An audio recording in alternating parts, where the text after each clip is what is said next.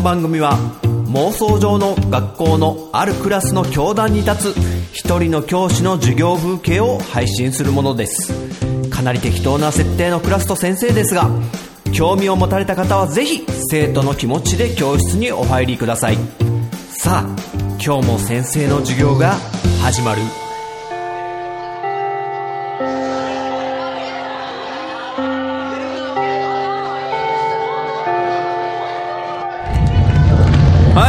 おっす。おはようみんな関助先生来ましたぜ。はいはい席につけよっと。おお岡部。髪切った。いいじゃんいいじゃん。さっぱりして。似合ってる似合ってる。うん。あ近所の床屋。あ岡部んちって八百屋で商店街のね。ああみんな仲いいか付き合いで。商店街の床屋に行ってんだうーん八百屋っつったらあのー、久保田利伸もね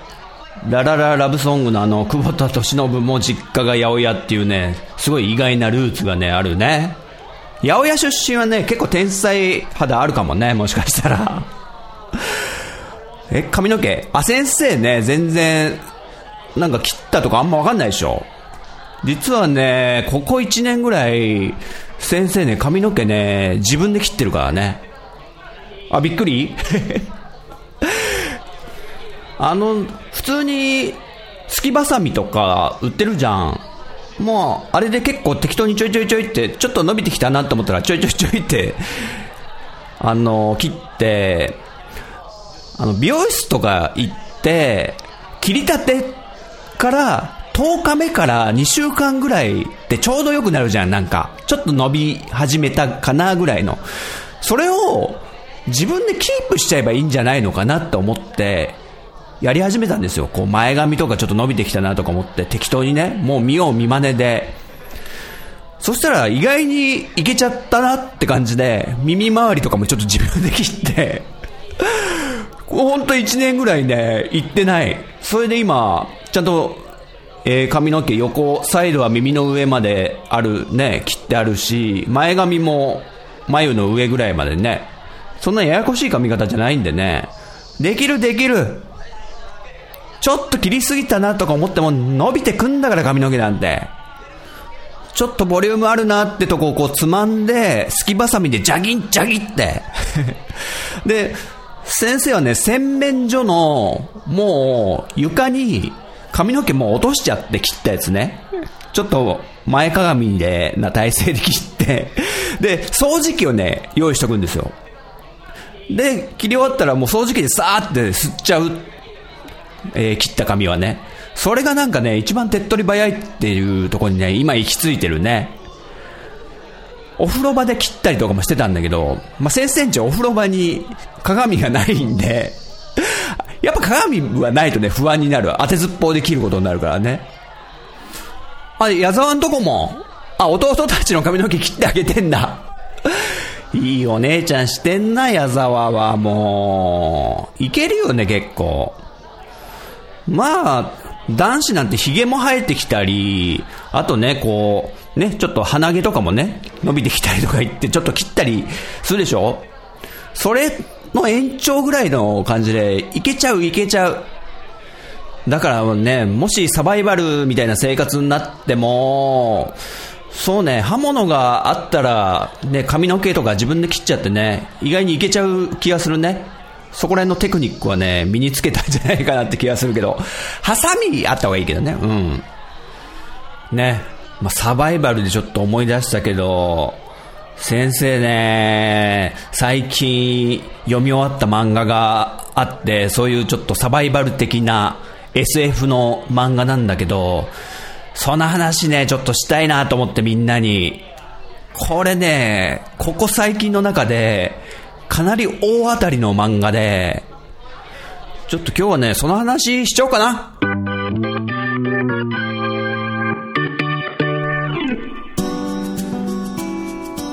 はいはい。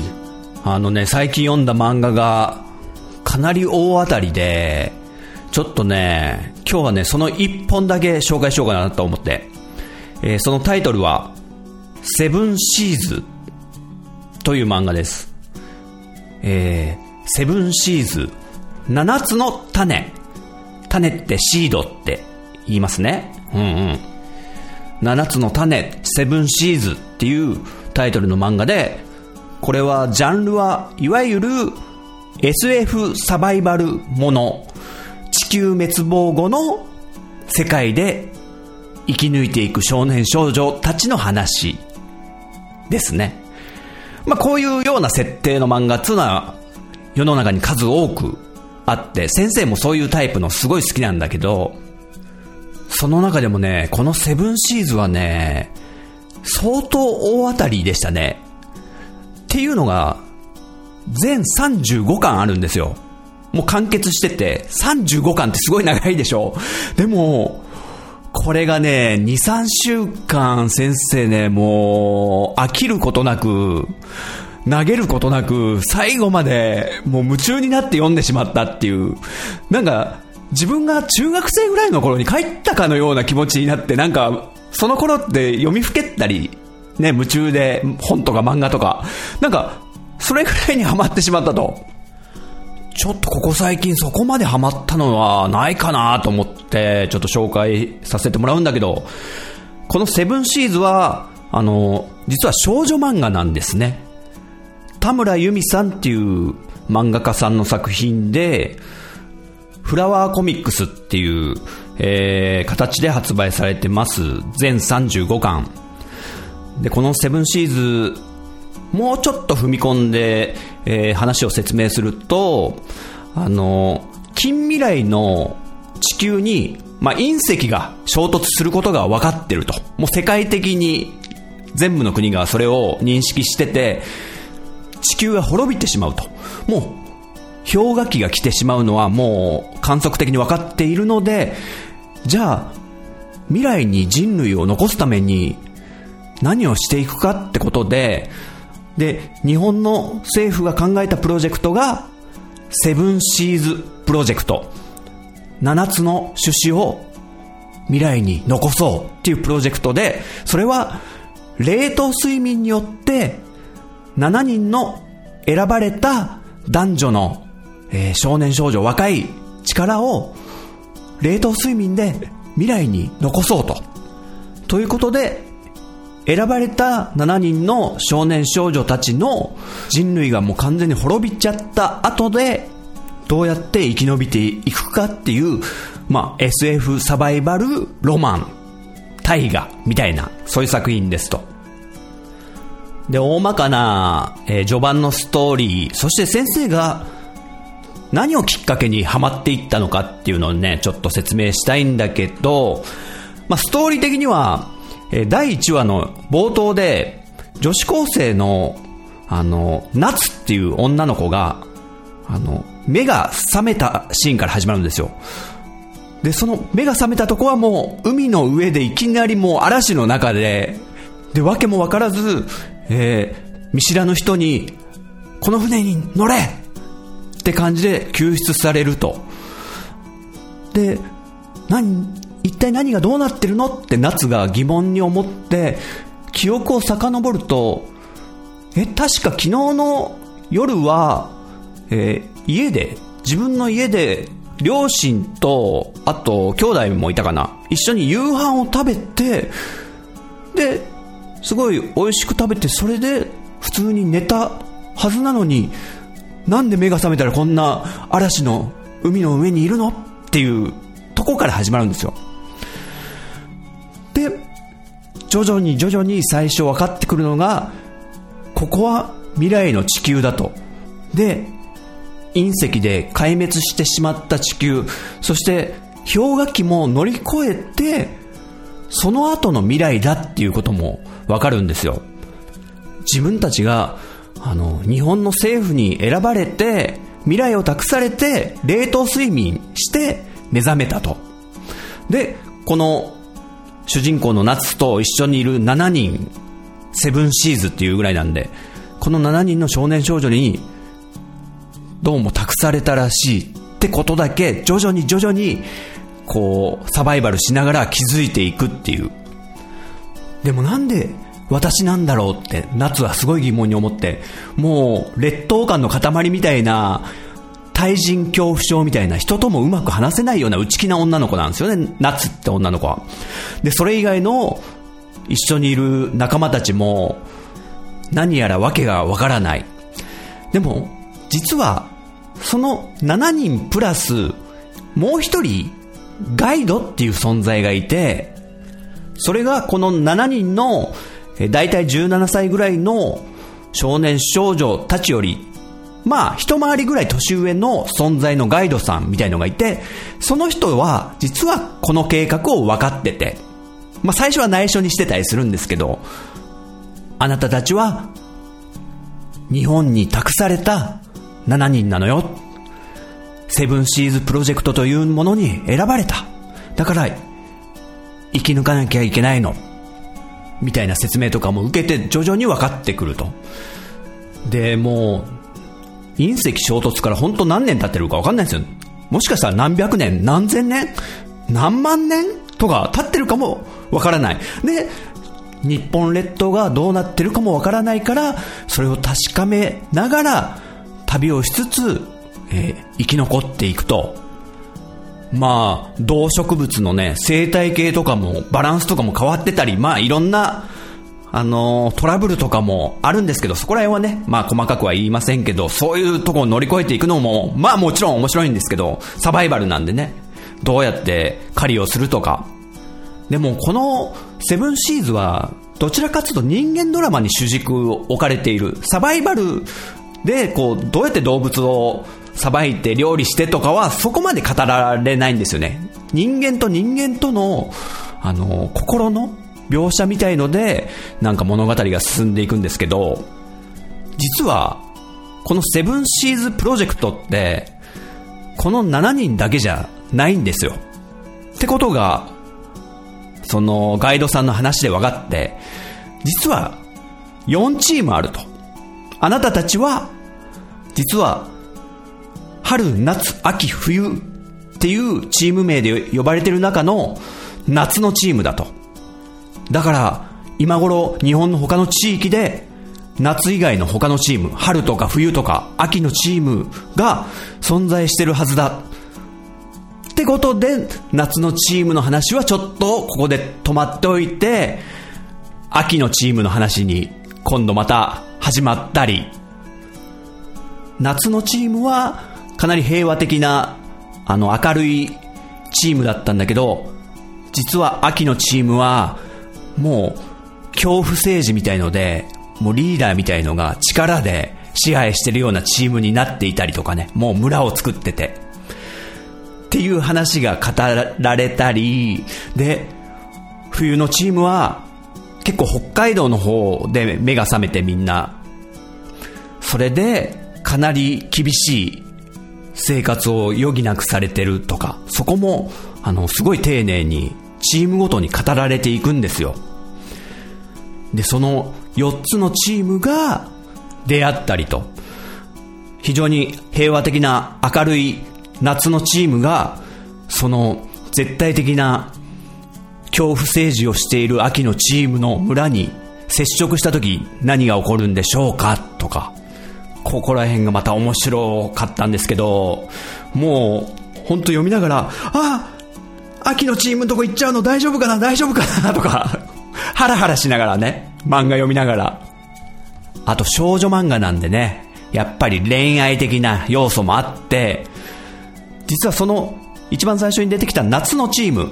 主人公の夏って女の子、まあ夏のチームに夏ってややこしいんですけど、その夏のチームにいる嵐くんっていう男の子、まあ、イケメンなんですけどね。その嵐と、夏のチームの嵐と、春のチームにいる、花ちゃんって女の子。これが、地球崩壊前は恋人同士だったみたいな設定があるんですよね。まあ、恋人同士であるまま、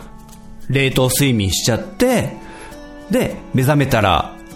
チームは別々で生き残ってると。まあ、それは読者にはわかるんですけど、僕たちは読んでて、夏のチームとか春のチームとか語られるんで、でも恋人同士がバラバラのチームにいるんで、お互いにそんなのわからないわけですよ、もう。相手が生き残っているのかとかね。だからその恋人同士だった花ちゃんと嵐くんの二人の行方はどうなるのかとかいう、これも一つの見どころだったりするんですけども。でね、全35巻の中で、まあ、大体この春、夏、秋、冬の4チームのこの冒頭のシーンが6巻ぐらいまで語られるんですけど、あの、まあ、先生読みながら、まあ、面白いけど、なんか決め手に欠けるよななんて、ちょっとブツブツ思いながらも、でも、読んでたんですよ。こう、6巻ぐらいまでね。で、7巻を読み始めた瞬間に、もう、心臓射抜かれたんですよね、この作品に。何これ超面白いじゃんと思って。なんでかつうと、その7巻から、実は、春夏秋冬の4チーム以外に、もう1チームいたっていう話が始まるんですよ。で、その7巻の冒頭は、地球に隕石衝突まであと15年みたいなとこから始まるんですよ。そう。今まで6巻までは4チームの地球崩壊後のサバイバル生活だったのが、とりあえずそのその話を置いておいて、この7巻からは地球崩壊前の話をちょっと語らせていただきますってことで、で、そこで語られるのが、その4チーム以外のもう1チームの選抜メンバーを決める話だったんですよ。で、隕石衝突がもう15年後に控えてるってことで、あの、ある子供たちだけを集めた養護施設みたいな、そこの施設の話が進んでいくんですよ。子供たちが多分100人ぐらいいて、で、徹底的な英才教育を受けてるんですよ。サバイバルに必要なテクニックとか、例えば、狩りの技術、あと火を起こすテクニックとか、あと身体能力を高めるための徹底的なトレーニングとか、そういう英才教育を子供たちが受けてる。100人ぐらい。で、子供たちは、セブンシーズプロジェクトのことは知ってて、その7人に選ばれて卒業するんだっていうことで、もう息巻いてる子供たちなんですよ。もう100人ぐらいいて。で、十何年後かに卒業の時に選ばれるためにみんな必死で勉強して、周りは全員ライバルだっつって。で、この話が面白くって、で、みんな成長して子供たちが、100人ぐらいいる子供たちがその施設で成長して、いよいよ卒業試験が近く迫ってるって時に、7人を選抜するために、いわゆる、卒業試験、バトルロイヤルみたいのが始まるんですよ。生き残った7人が選ばれますよ、みたいな。で、その、100人から7人に絞り込まれていくその過程がかなりシビアで、もう、今まで友達で仲良くやってた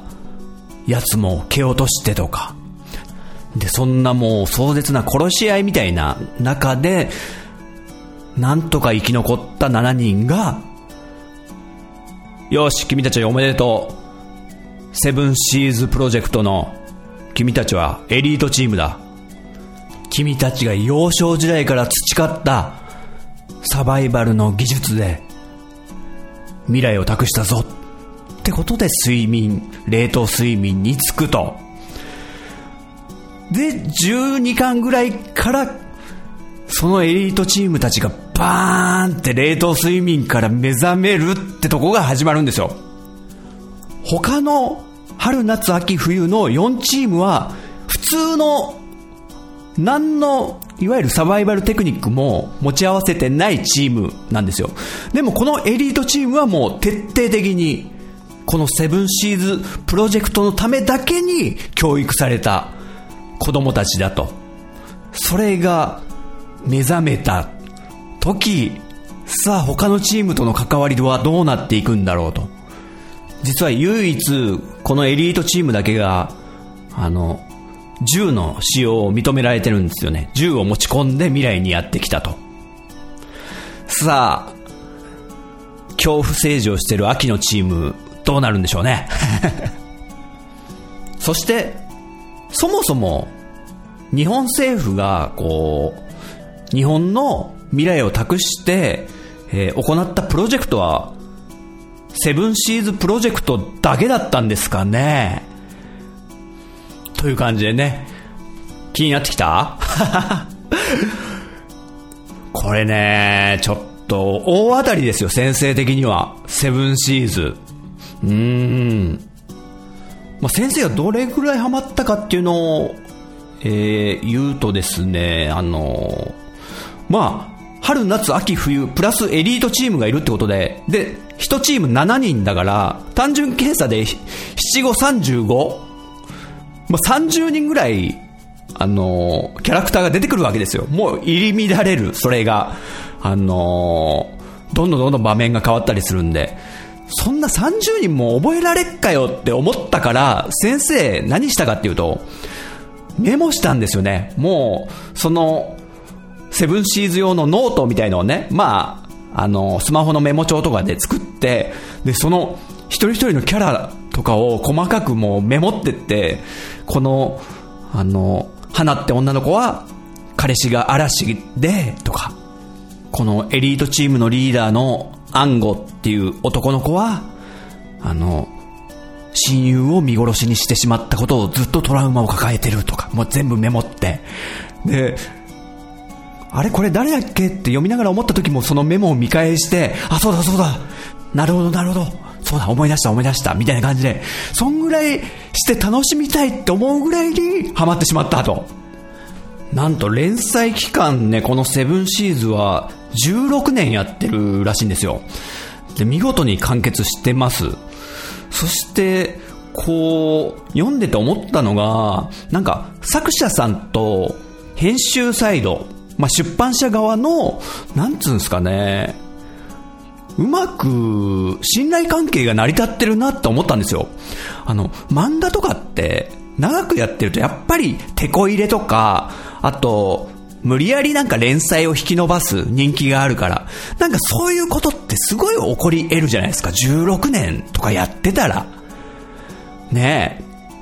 このセブンシーズはね、それが全くないんですよ。付け足したとか、なんか、もう、プロットを初期の段階で見事に作り込んでいたんじゃないのかなと、作者さんの力量がもう凄まじいですね。田村由美さんという方なんですけども、素晴らしい。まあ、とりあえず、えー、結構ベタもめで言いましたけども、まあ、えー、読み終わった後に結構レビューとか見ると、あの、まあ、やっぱいろんな意見があって、あの、このね、セブンシーズ少女漫画なんで、もうパッと見で一巻の表紙とか見ると、もろ少女漫画なんですよ。こう目がキラキラしてる女の子、あの、本当古いかもしんないけど、なんだろうな、アタックナンバーワン、そこまでいかないか。えっと、ガラスの仮面とかね、そこら辺の、いわゆる、超定番の少女漫画みたいな絵なんですよ。そこがちょっと苦手だっていう人もすごい多いと。で、あと、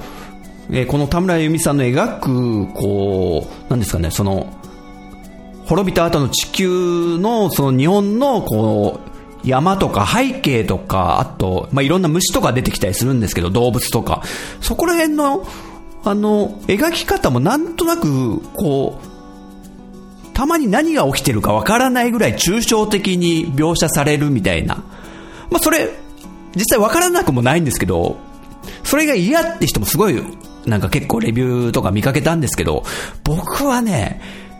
だんだんそれがアートに見えてきてしまったね、もう入り込んで。だから、こう、まず、もし興味持ってくれた人は、この表紙を見て、うわっちょっと苦手な絵だなって思うかもしれないけど、あの、なんかそうやって今までいろんな作品で苦手だと思って見なくて後悔したことってありませんか？僕はいっぱいありますけど、この絵柄苦手だなってずっと敬遠してたけど、あまりに評判いいんで見てみたら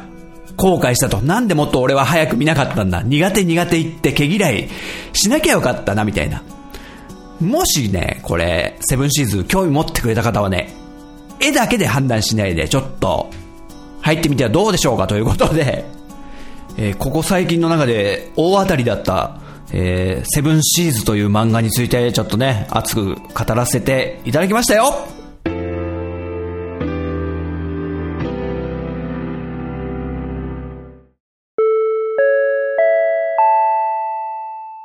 先生と生徒の連絡帳。ああ、やっと放課後になって、えー、職員室戻ってきたよってことで、生徒のみんなからいただいた連絡帳のメッセージ読んでみようかな。はい、モアナくんいただいてるね。第22回拝聴僕らは列を抜け出してという先生の曲を紹介した回ですね。今回はただただ俺得会でした最高です僕らは列を抜け出して YouTube でも歌詞見ながら聴かせてもらいました先生どこのカラオケに行けばこの曲歌えますか？ってね、いただいてるけども。はい、モアナくん楽しんでいただいたみたいでね、よかったです。ね、カラオケにね、あのー、あったらいいですね。個人的にカラオケバージョンが、あのー、歌ってみたいなと思ったら、普通に言ってくれれば、あのー、あげますんでね、カラオケバージョン。はい、モアナくんありがとうね。えー、お次が、虹パパ生活くんだね。ポッドキャストか、虹パパラジオの虹パパ生活くん。えー、これもその曲についての回ですね。やっぱり、いろいろ考えて作ってるんだなと、改めて感服いたしました。ね、あの、いろいろ、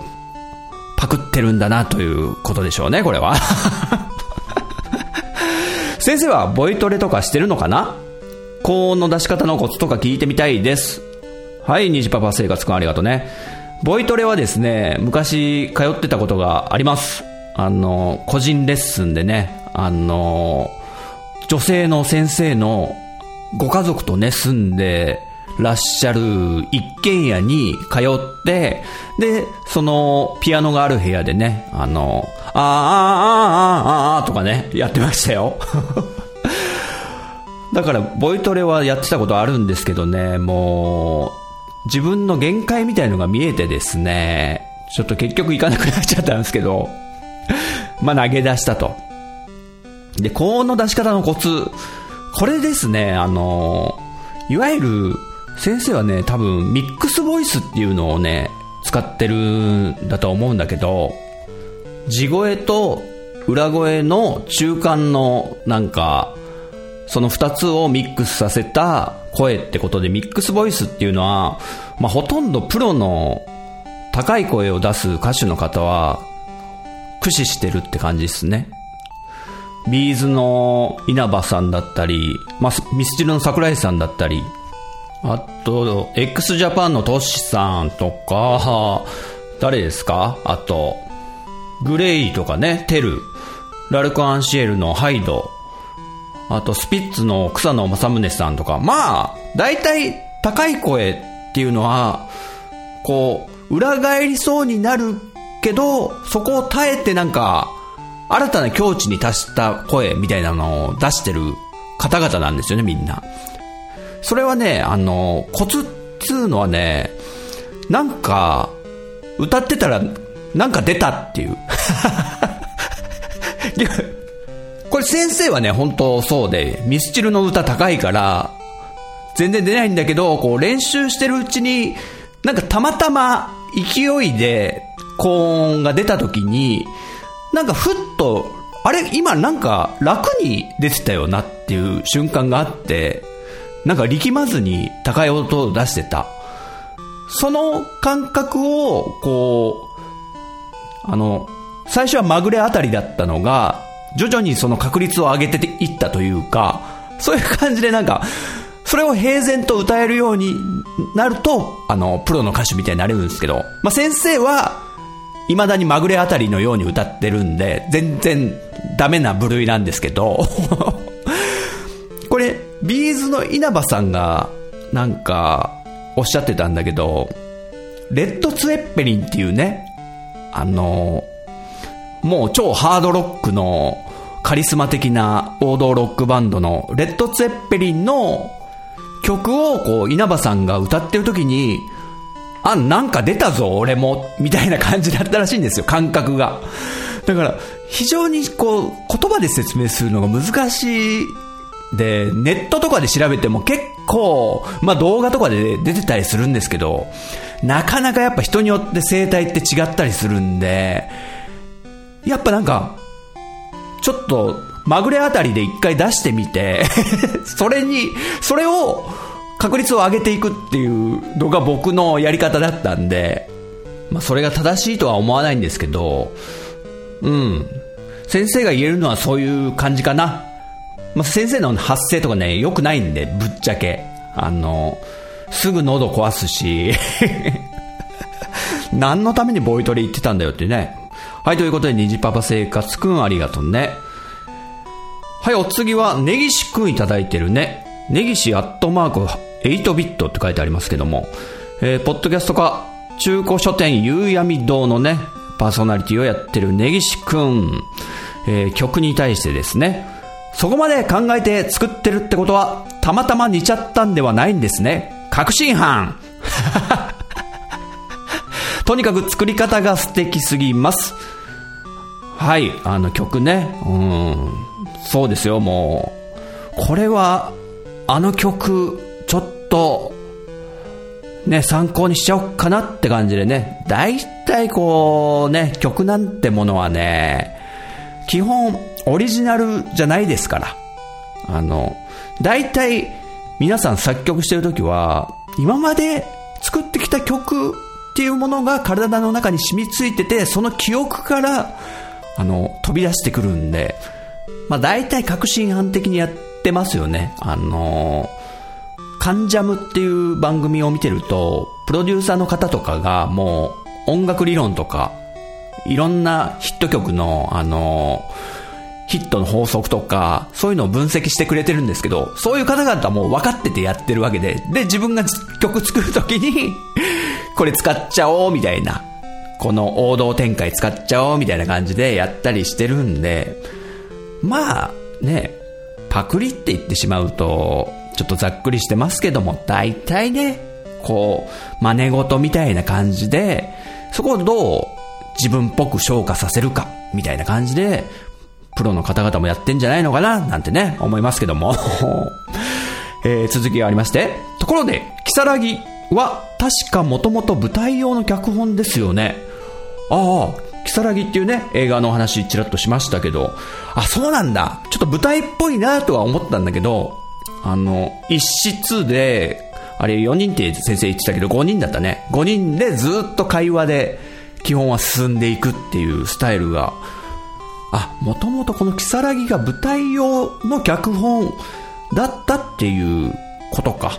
なるほど。そう聞くと納得ですね。はい、ということで、根岸くんありがとうね。お次、ステディくんいただいてるね。えー、っと、20回、21回、22回まとめて拝聴バンドやったことない民には、あるあるがよくわからんけど、なんか深そう。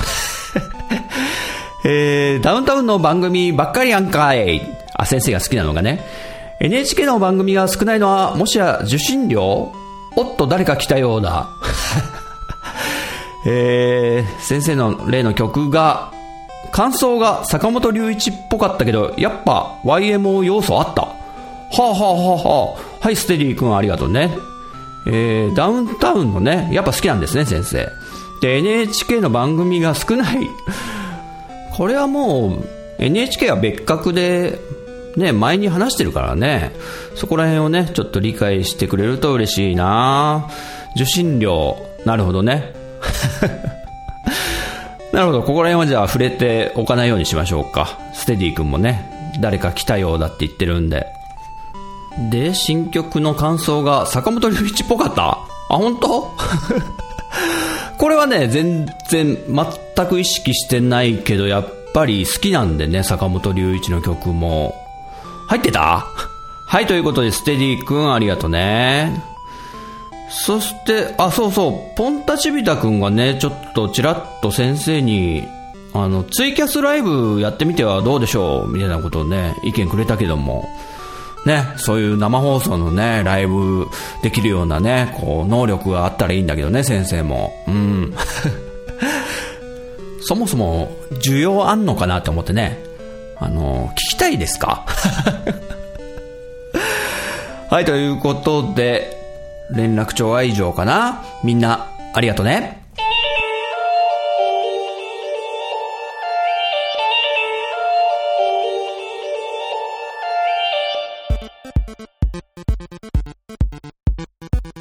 はい、妄想のクラスから、えー、戻ってきた陣太です。本日も人学2拝聴してくださりありがとうございます。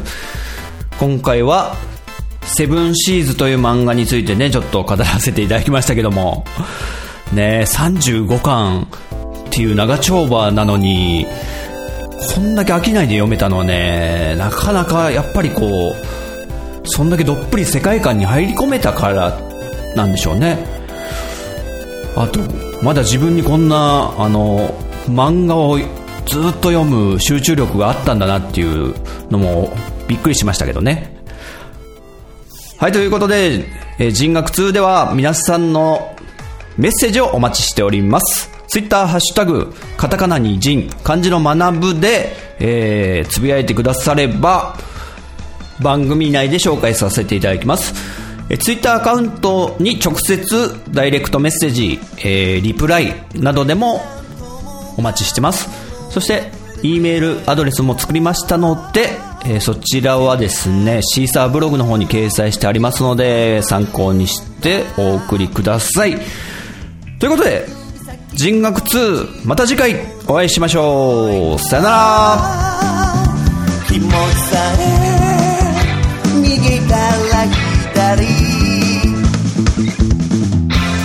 ばあちゃんとそりと